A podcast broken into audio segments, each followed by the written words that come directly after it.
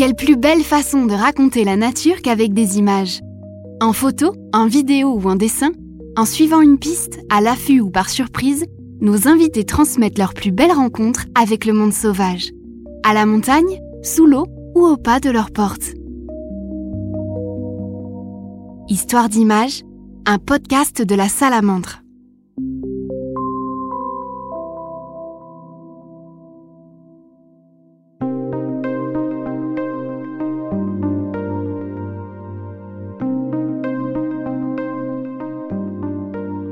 En octobre 1983, à l'âge de 11 ans, Julien Perrault écrit le premier numéro de la revue qui va devenir la revue Salamandre. 40 ans plus tard, ce biologiste passionné est toujours aussi convaincu par la nécessité de réconcilier l'homme avec la vie sauvage. Depuis le 2017, il anime la chaîne YouTube La Minute Nature toutes les semaines. Il y fait découvrir la nature qui vit près de chez lui. Julien fait tout cela dans un seul but, faire aimer la nature jour après jour.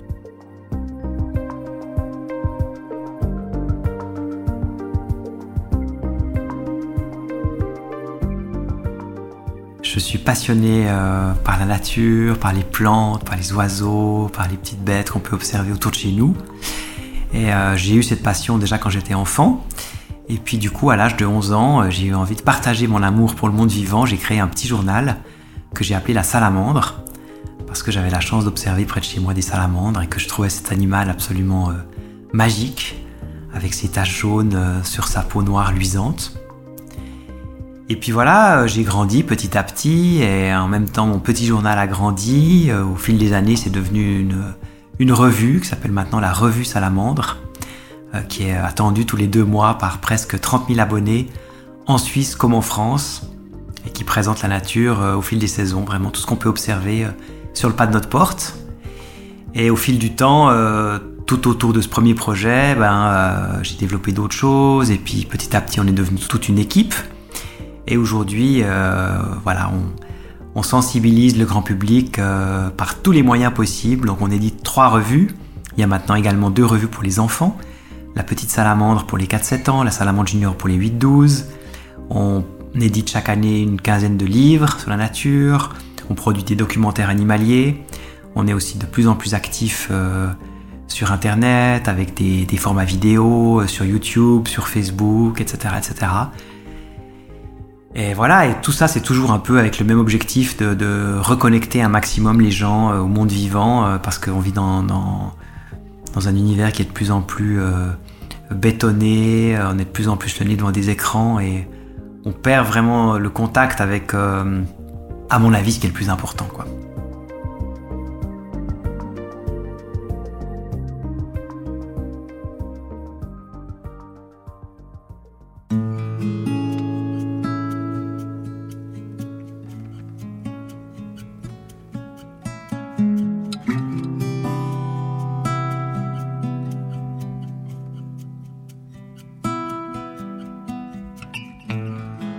Fait, j'aime bien faire des nouvelles choses. Alors c'est paradoxal parce que d'un côté on me dit euh, Perrault il est un peu monomaniaque avec sa salamandre, il a commencé il y a bientôt 40 ans. Euh, et en fait c'est fou parce que chaque année j'ai quasiment l'impression d'apprendre un nouveau métier, j'ai beaucoup de chance. Euh, et puis en 2016, euh, oui à un moment donné je réfléchissais aux moyens de bah, toujours de sensibiliser plus de gens. Et c'est vrai qu'aujourd'hui, euh, bah, chacun d'entre nous passe beaucoup beaucoup de temps sur Internet et ce qu'on cherche souvent le plus, c'est les vidéos. C'était quand même déjà le cas en 2016. Et du coup, je me suis dit aussi, euh, peut-être pour toucher un public plus jeune, je pourrais essayer de faire des vidéos. Et puis après, je me suis demandé euh, où j'allais les mettre. connaissais quand même YouTube. Euh, et puis euh, j'ai réfléchi à un format court. Je me suis dit que pour, euh, pour toucher les gens et pour que je rentre dans la vie frénétique que nous avons tous, il fallait pas des trucs qui durent 20 minutes, que ce serait aussi trop compliqué à faire. Donc j'ai opté pour un format court. Au début, j'avais même imaginé que ça ferait à peu près une minute. Et du coup, ça a donné le nom de mon projet. J'ai appelé ça la Minute Nature.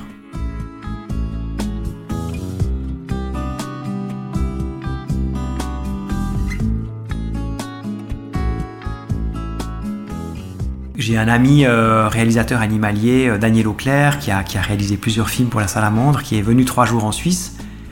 Et en fait, euh, on a tourné ensemble les trois premiers épisodes, les trois premières vidéos, je me souviens très bien. C'était sur le piquet pêche, sur le castor et sur la foulque. Et on s'est bien amusé. je pense que j'étais très mauvais. parce que j'avais mon texte par cœur, mes feuilles, je tremblais de trac et tout. mais enfin bon, on s'est bien amusé. Et puis du coup, on a, diffusé ces trois vidéos sur YouTube et puis elles ont eu vraiment du succès. Enfin, il y a tout de suite eu des milliers de gens qui sont venus les voir, forcément, parce qu'il y avait quand même toute la communauté de la salamandre. Et euh, ouais, ça m'a impressionné. Je me suis dit, bah trop bien, euh, s'il y a de l'audience, euh, il faut continuer quoi. J'avais lu des tutoriels YouTube qui conseillaient vraiment pour fidéliser sa, communauté de publier toujours ses vidéos le même jour de la semaine, si possible, enfin le plus souvent possible, et que le rythme hebdomadaire était un super rythme. Donc je me suis dit, bah tiens, on va en faire une par semaine, et puis, puis voilà. Alors on s'est lancé avec Daniel, on a tiré la langue, c'était de la folie. premier printemps, et puis je crois que ouais, au bout de trois mois, on, on était à moitié morts les deux parce que forcément, lui et moi, on fait plein d'autres choses. Donc on s'est dit, bon, on va en faire une toutes les, que toutes les deux semaines. On a un peu calmé le jeu. Et puis après, euh, mon collègue Sébastien Poiret euh, est entré dans la danse aussi euh, en montage, en soutien sur ce projet. Et du coup, comme on était une équipe de trois, on a, on a finalement relancé la dynamique d'un épisode par semaine. Et voilà, au final, cette année, ben, on a publié en mars, la, non, c'était en mai, la 300e vidéo. Et voilà, c'est vrai qu'on en a fait, on en a fait plein, plein, plein. Quand je, quand je regarde sur la chaîne YouTube toutes les petites vignettes, euh, ça me rappelle plein de bons souvenirs. Et puis, euh, c'était, ouais, c'est chouette à faire.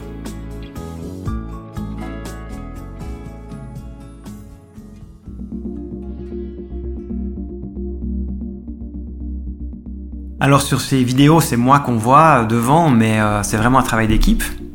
parce qu'avec Sébastien et Daniel, on a vraiment une super collaboration. Euh, c'est pas moi non plus qui filme les animaux, j'ai pas le, pas le matériel, les compétences ni le temps pour ça. Donc euh, Daniel, il a énormément d'images animalières vraiment extraordinaires. Sébastien, il a aussi le chic pour trouver des images incroyables euh, sur Internet. Et, et voilà, on est, on est vraiment une chouette équipe les trois. Et puis il y a aussi toute l'équipe de la Salamandre qui, d'une certaine manière, qui, qui fonctionne d'une manière que je peux libérer du temps aussi pour ce projet. Et euh, voilà, donc c'est vraiment un travail d'équipe, quoi. Ça, c'est, je pense, c'est une chose qui est importante à dire. Et puis après, euh, j'ai jamais trop de difficultés pour trouver des sujets, parce qu'en fait, chaque fois qu'on va se promener dans la nature, enfin moi, ça me fait chaque fois pareil, quoi. Bah, il y a des saisons où ça foisonne plus que d'autres, évidemment. Euh, en hiver, c'est un peu plus calme. Au mois de mai, au mois de juin, on, aurait envie de parler de tout, parce que la vie, elle explose, elle grouille de partout. Mais finalement, voilà, il suffit de, voilà, on croise un arbre, on voit un insecte, on entend un oiseau. Euh, il y a tout de suite euh, plein d'histoires qui me viennent et que j'aurais envie de raconter. Et puis après, ce que j'essaie souvent de faire, c'est de, de relier les sujets que je traite avec des actualités de la salamandre, parce qu'évidemment, comme on fait beaucoup de choses, trouve que c'est chouette de faire aussi le lien avec euh, des revues qui sortent, avec des livres qui paraissent, avec des films qu'on produit ou qu'on diffuse. donc ça, ça oriente aussi certains choix de sujets. Certains sujets sont planifiés, donc je me dis aujourd'hui, euh, par exemple la semaine prochaine, euh, je vais aller faire une vidéo euh, sur un arbre, ou bien je vais aller faire une sortie avec des passionnés de chauves-souris et je vais tourner une vidéo sur les chauves-souris avec eux. Donc ça c'est prévu à l'avance. Et puis parfois il y a des opportunités quand je suis sur le terrain, soit pour d'autres projets, soit pour le plaisir, soit en famille aussi des fois tout à coup, euh, je sais pas, je suis avec ma femme, mes filles, on observe des bouquetins sur une crête, c'est magnifique, ben, ben voilà, je filme quelque chose et puis euh, parfois euh, ça servira pour une vidéo l'année suivante ou deux ans plus tard. Des fois j'ai des sujets un peu en réserve, ce qui permet d'avoir un petit peu de marge de manœuvre.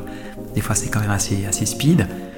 Donc ouais, des fois c'est très très spontané et puis bah, après c'est vraiment sans prétention au niveau technique. C'est vrai que des fois pour Sébastien et pour Daniel c'est pas évident à monter parce que je tourne vraiment, euh, voilà, j'ai aucune formation de caméraman. Euh, comme c'est très compliqué de tout gérer euh, entre le son, l'image, le, propos de ce qu'on dit, le cadrage, ben j'ai opté pour un matériel le plus simple possible. Donc c'est une petite caméra GoPro, tout est intégré.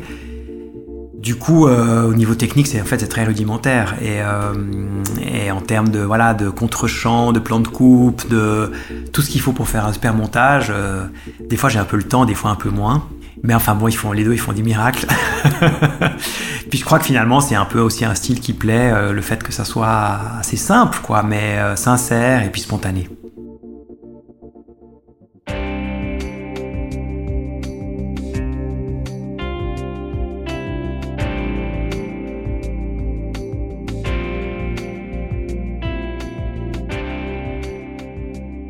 À l'origine, en fait, l'idée de la Minute Nature, c'était vraiment le petit défi que je m'étais fixé, c'était de tout tourner dans un rayon de 1 ou 2 km autour de chez moi. Donc la première année, c'était vraiment le, jeu. Donc euh, voilà, je parlais de terrier de blaireau, je parlais de, euh, de nichoirs à hirondelles, je parlais d'oiseaux au bord du lac, euh, d'insectes dans mon jardin. dans l'idée que finalement, si c'est des choses que moi je peux observer près de chez moi, ben ça peut intéresser beaucoup de gens parce que c'est aussi des choses que les gens peuvent observer autour de chez eux.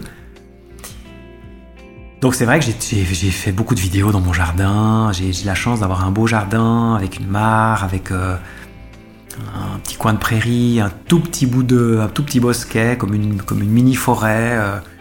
Donc forcément, les nénuphars du jardin, ils sont passés, les fourmilions euh, qui habitent dans la cabane, ils sont passés, euh, l'églantier qui pousse contre la haie, est passé. Enfin, c'est marrant là, quand je me balade dans mon jardin, je vois des minutes nature partout maintenant. Et puis bon, ben, au fil du temps, ça s'est aussi élargi par le biais de rencontres ou par le biais d'envie de montrer d'autres choses ou par euh, justement des projets de la salamandre que j'ai envie de mettre en avant. Donc finalement, je tourne un petit peu moins de vidéos maintenant dans mon jardin, euh, mais c'est quand même toujours l'idée de présenter une nature qui soit accessible, qui soit, euh, proche des gens, dans un environnement. alors moi, j'habite dans le canton de Neuchâtel, dans l'ouest de la Suisse. Donc c'est vrai que c'est une nature qui est assez proche, évidemment de tous les Suisses romans, et puis des Français, je dirais, qui habitent dans le centre et dans l'est de la France. C'est sûr que pour des Français qui habitent sur le littoral breton, ou bien dans l'Écosse, ou bien dans les Pyrénées, euh, des fois peut-être ce que je propose est un peu plus hors sujet, mais c'est aussi pour ça que j'essaie aussi des fois de me déplacer et puis de tourner à certains sujets euh, ailleurs en France. Euh, j'en ai tourné, j'en ai tourné à Toulouse, j'en ai tourné dans les Calanques, enfin donc voilà, pour diversifier aussi un petit peu les milieux.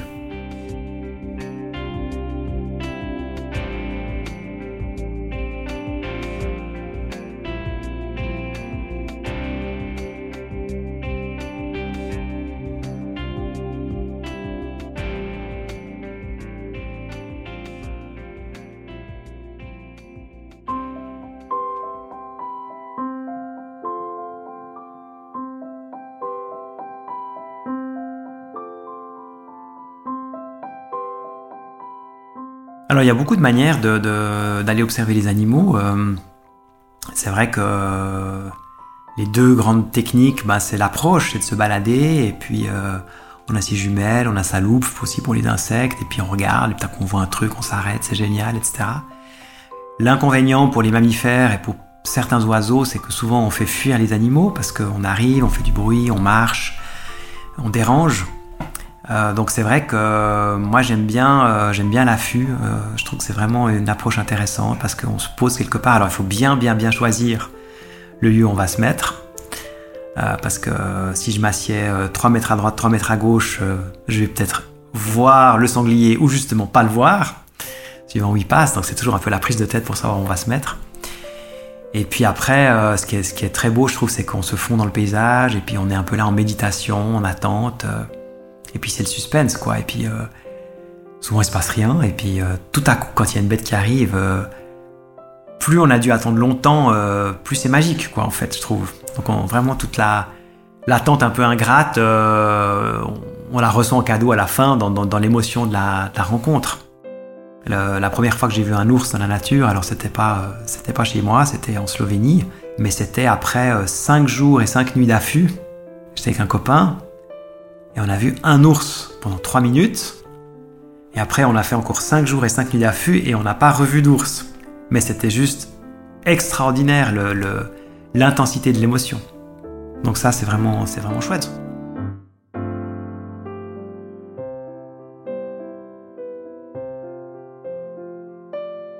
Parfois, ça m'arrive de donner quelques conseils euh, pour faire des affûts. Et puis autrement, j'aime aussi bien euh, être dans la nature euh, aux, plus belles heures. Hein. Souvent c'est l'aube, c'est le crépuscule. Et puis pour ça j'aime bien justement aussi bivouaquer.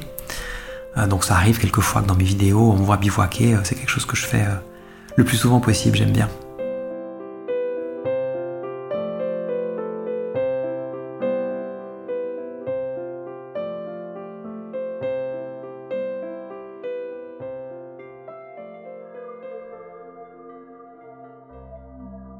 Bon, alors au fil des années, il y a eu, beaucoup de belles rencontres. J'ai reçu beaucoup de cadeaux de, la nature.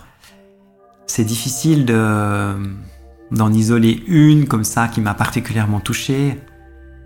Alors c'est vrai que les, grands prédateurs, l'ours, le, lynx, le loup.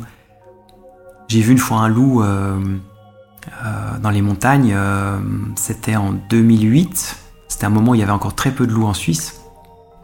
Et c'était fou parce que j'étais parti bivouaquer trois jours avec mon gros sac à dos dans les montagnes, dans une très très belle région. Et c'était une journée cadeau, c'était en octobre. Il avait neigé les deux jours d'avant, donc les sommets étaient blancs, étincelants, il faisait soleil ce jour-là, les, les mélèzes étaient dorés, les myrtillers étaient en train de virer dans l'orange, enfin c'était juste de toute beauté, il y avait des petites gouilles, des petits lacs partout dans la montagne. Et déjà j'avais eu des cadeaux ce jour-là, j'avais observé des lagopèdes faire la sieste à l'ombre d'un rocher, et puis euh, euh, j'avais vu des, aussi des petits coqs de bruyère, des tétralyres, donc j'étais déjà... Euh, tellement heureux, en plus à la perspective de me dire que j'allais encore avoir deux jours comme ça de, liberté dans la nature. Et puis en fin d'après-midi, euh, je me suis posté sur un point de vue. J'avais faim, ça m'arrive assez souvent ça. Donc je m'arrête, grand bout, cool, euh, j'ouvre mon sac à dos, je sors un bout de pain, un bout de fromage, je mange, puis tout à coup je me souviens, je dis c'est curieux, là j'ai, un point de vue incroyable, je vois aucun animal, il n'y a pas un petit chamois, il n'y a rien. Bon, c'est pas grave, hein, je mange. Puis c'est tellement beau, j'étais au pied d'un vieux pin euh, tout sec, je me suis dit, bah c'est trop bien parce que je vais faire un pique-nique, je vais bouquiner un moment, je vais regarder la vue, peut-être il y a une bête qui passera, si elle n'a pas, c'est pas grave, et puis après je vais dormir là, quoi, c'est trop bien. Donc j'étais tranquille, je crois que j'ai bouquiné un peu, et puis à un moment donné, euh, en levant le nez quand même pour regarder dans, dans, une lumière sublime ou encore au soleil, euh, lumière rasante, et tout, tout à coup je vois à, à, à ouais, 30 mètres de moi, une, bête, je lève mes jumelles et j'avais le loup. J'avais un loup dans les jumelles. C'est juste. Ah bah, quand on voit un loup, alors ça c'est fou, euh, on sait tout de suite c'est pas un chien. C'était incroyable. Et je vois encore ce, loup, euh, j'ai su euh, plus tard, parce que j'ai fait ma petite enquête, que c'était une louve, qui s'est déplacée de la gauche à la droite, comme ça, sur peut-être une trentaine de mètres, et puis après elle est passée derrière des petits pins rabougris. Elle est pas ressortie. Mais c'était un terrain hyper accidenté, c'était un grand, un grand lapia, une espèce de plateau calcaire avec des trous et des, failles partout. Donc voilà. Donc là, euh, là, je, tu te dis bon bah t'as fait un rêve quoi. Euh, en fait peut-être que j'ai fait un rêve, je sais pas, mais j'ai un souvenir hyper précis de cette rencontre et c'était vraiment dingue. Et puis justement alors après je me suis renseigné et puis on m'a confirmé qu'il y avait euh, une louve à ce moment-là dans ce coin-là des, préalpes bernoises où j'étais qui se baladait. Donc donc euh, peut-être que j'ai pas rêvé.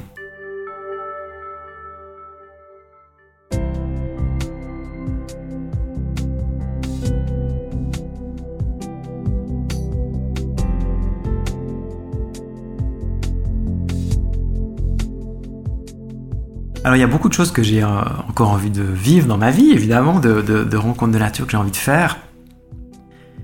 Et euh, une chose qui me ferait vraiment plaisir, euh, tout, ça paraîtra peut-être tout bête à certains, mais c'est les lucioles. En fait, chez moi, il n'y en a pas.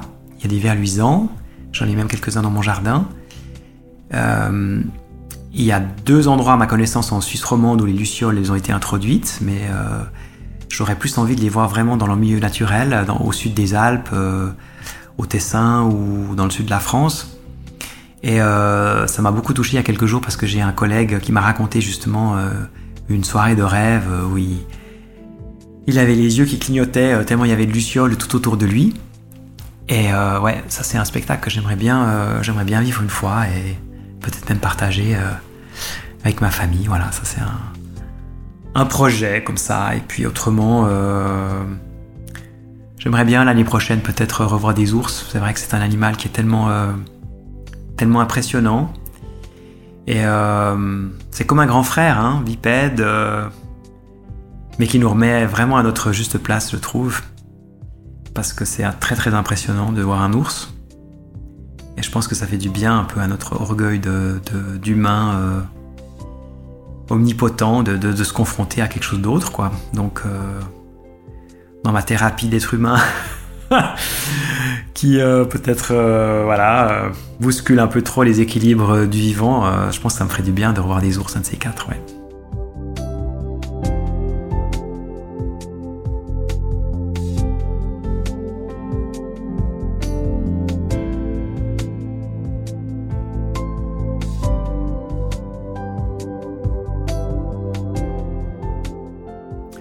Dans mon, mon contact avec la nature, j'ai une particularité, c'est que j'ai une mauvaise vue malheureusement. Donc c'est vrai que c'est assez rageant des fois parce que je me, balade et puis euh, je me mets à la place, j'imagine que, que voilà, des amis naturalistes verraient bien plus de trucs que ce que moi j'ai réussi à voir ce jour-là. Donc des fois c'est assez, assez rageant. Et en même temps, le bon côté des choses, d'une part c'est que ça me sensibilise euh, énormément au son. Donc je suis hyper attentif quand je me balade à tout ce que j'écoute. Je, constate régulièrement quand je me balade avec d'autres naturalistes que je, je remarque ou je reconnais des choses avant les autres. Ça m'a frappé encore hier. Euh, et puis, euh, et puis en même temps, bah, je pense que du coup, c'est peut-être aussi pour ça mon intérêt un peu pour la nature ordinaire, parce que dans le monde des naturalistes, il y a beaucoup de gens qui sont un peu des collectionneurs. On a envie de voir les espèces rares et tout. Puis peut-être que moi, comme j'étais de toute façon pas très performant pour ça à cause de mon handicap, ça m'a jamais tellement intéressé. Puis finalement, euh, chaque fois que je vois un bel oiseau ou un bel insecte, je suis tellement heureux que c'est une petite victoire chaque fois. Donc je cours pas plus loin, quoi. Donc euh, du coup, euh, je suis très sensible à ce que j'écoute, à ce que j'entends de la nature. Et euh, par exemple, bah, les oiseaux, c'est clair que je les, reconnais, d'abord je les repère, je les localise et je les reconnais très souvent vraiment à l'oreille. Et ouais, c'est devenu un peu un dada. Alors c'est vrai qu'à un moment donné, avec mes, collègues, on s'est dit ce serait sympa de faire un peu des séries dans la Minute Nature. Et on a eu l'idée de lancer une série sur les chants d'oiseaux. Je crois qu'on en a fait 17 ou 18 épisodes qui ont, euh, eu beaucoup de succès. Euh, et même certains, au moment du premier confinement en mars 2020, ont complètement cartonné. Enfin, il y a une vidéo qui, en est, qui est passée au-delà du million de vues, ce qui est quand même beaucoup. Euh, donc, donc c'est cool. Moi, je suis content de, sensibiliser les gens voilà, il y a la vue évidemment, mais il y a, y a, y a l'écoute aussi de la nature, et puis il y a tous les sens, il y a plein de choses qu'on peut goûter, qu'on peut manger, qu'on peut mâchouiller, qu'on peut toucher, qu'on peut sentir, qu'on peut renifler. Et je trouve que c'est aussi très beau d'avoir une approche qui soit un peu multisensorielle. C'est quelque chose que j'ai beaucoup expérimenté avec mes enfants, surtout quand ils sont petits. Mais en tant qu'adulte, je trouve que c'est aussi hyper intéressant de, voilà, de se coller contre un arbre ou bien de, de, de, de goûter des plantes, alors évidemment en évitant les plantes toxiques de préférence, pour un peu connaître. Enfin, c'est, ça enrichit énormément le, le, lien à, à, la nature, quoi. Je trouve que c'est très chouette.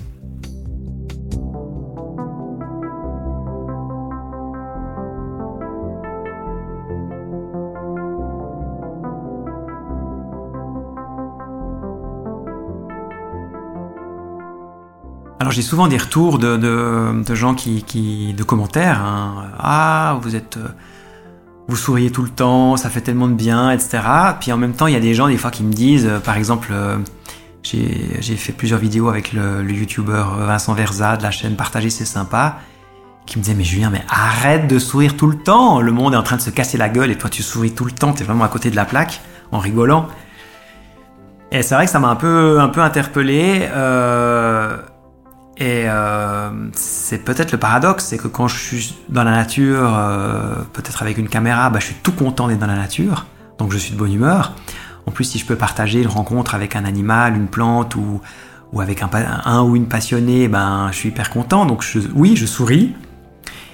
Et puis en même temps, euh, le matin, comme vous peut-être, quand j'écoute les nouvelles, quand je les écoute encore, j'ai juste envie de, de, de, de j'ai une, telle colère et une telle tristesse devant ce qui se passe, où j'ai l'impression que tout fonctionne à l'envers, malgré le fait qu'il y ait de plus en plus de gens qui se réveillent. Ça m'exaspère, quoi. Donc c'est un peu bizarre parce que d'un côté je me dis il faut rester optimiste, il faut rester positif. Euh, moi je suis très attaché aussi à travers toutes les autres activités de la salamandre, on essaie vraiment de transmettre un message positif. Et en même temps c'est quand même de plus en plus difficile de transmettre un message positif vu euh, tout, tout, ce qui se passe autour de nous. Et en même temps je pense que tout le monde, enfin moi y compris, on a aussi de plus en plus besoin de recevoir des choses positives parce que parce que sinon ben c'est hyper euh, anxiogène et déprimant. Il y a de plus en plus de gens qui souffrent d'éco-anxiété, etc. Donc voilà, tout ça me préoccupe beaucoup. Je j'ai pas la solution miracle, mais euh, je crois que mon karma c'est quand même d'être un peu positif et optimiste, quoi. Donc je continue, je continue. Je sais pas si je ferai une vidéo euh, sur le dernier arbre en m'extasiant devant ces feuilles tellement jolies qui sont autant de, petits panneaux solaires miraculeux. Je sais pas ce qui va se passer, mais, euh, Mais ouais, je crois que c'est important quand même de, de, partager un peu de la joie, de, de ce qu'il y a encore aujourd'hui euh, ici, et, euh, et d'être dans le, dans le maintenant et pas être tout le temps dans l'angoisse du lendemain.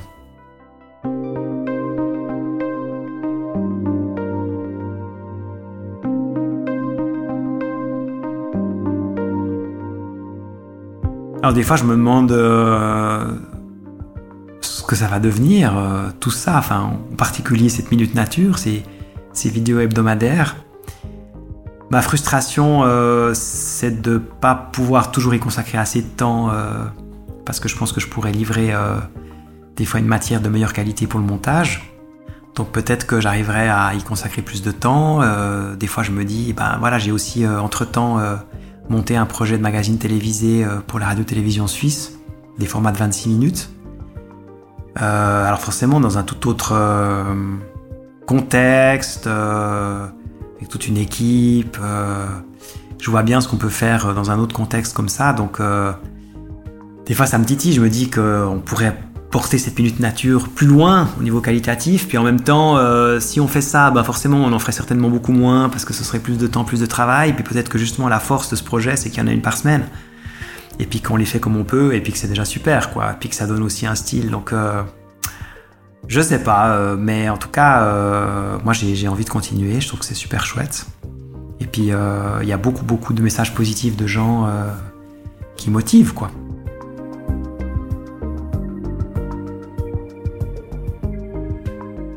Et puis après, pour la salamandre en général, ben, je pense que euh, voilà, on a toujours cette idée de d'essayer d'avoir un impact euh, positif sur la société en Suisse romande, en France. Euh, et je crois qu'on l'a parce qu'on sensibilise finalement des centaines de milliers de gens, des enfants, des adultes, à travers tout ce qu'on réalise, avec vraiment tout notre cœur. Et ça, c'est important, quoi. Donc, donc on va essayer déjà de continuer à faire ce qu'on fait aujourd'hui et puis on a évidemment plein d'idées pour la suite. Alors, faut des fois, euh, faut pas non plus. Euh, euh, enfin voilà, on on doit aussi des fois être raisonnable, trouver le juste équilibre pour que ça soit solide et qu'on court pas toujours après 20 000 nouveaux lièvres. donc on verra, on verra, mais je pense qu'on va faire, va continuer à faire des belles choses, j'espère.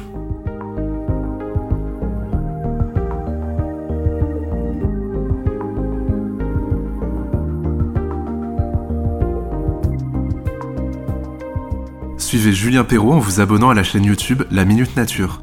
Et découvrez la revue Salamandre en vous abonnant sur boutique.salamandre.org.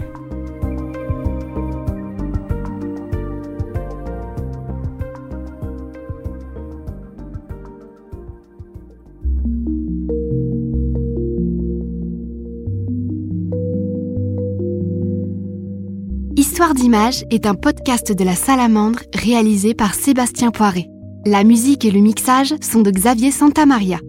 Pour ne manquer aucun épisode, abonnez-vous à Histoire d'Image sur votre appli de podcast préféré ou abonnez-vous à la revue Salamandre pour pouvoir écouter chaque nouvel épisode tous les mois en avant-première.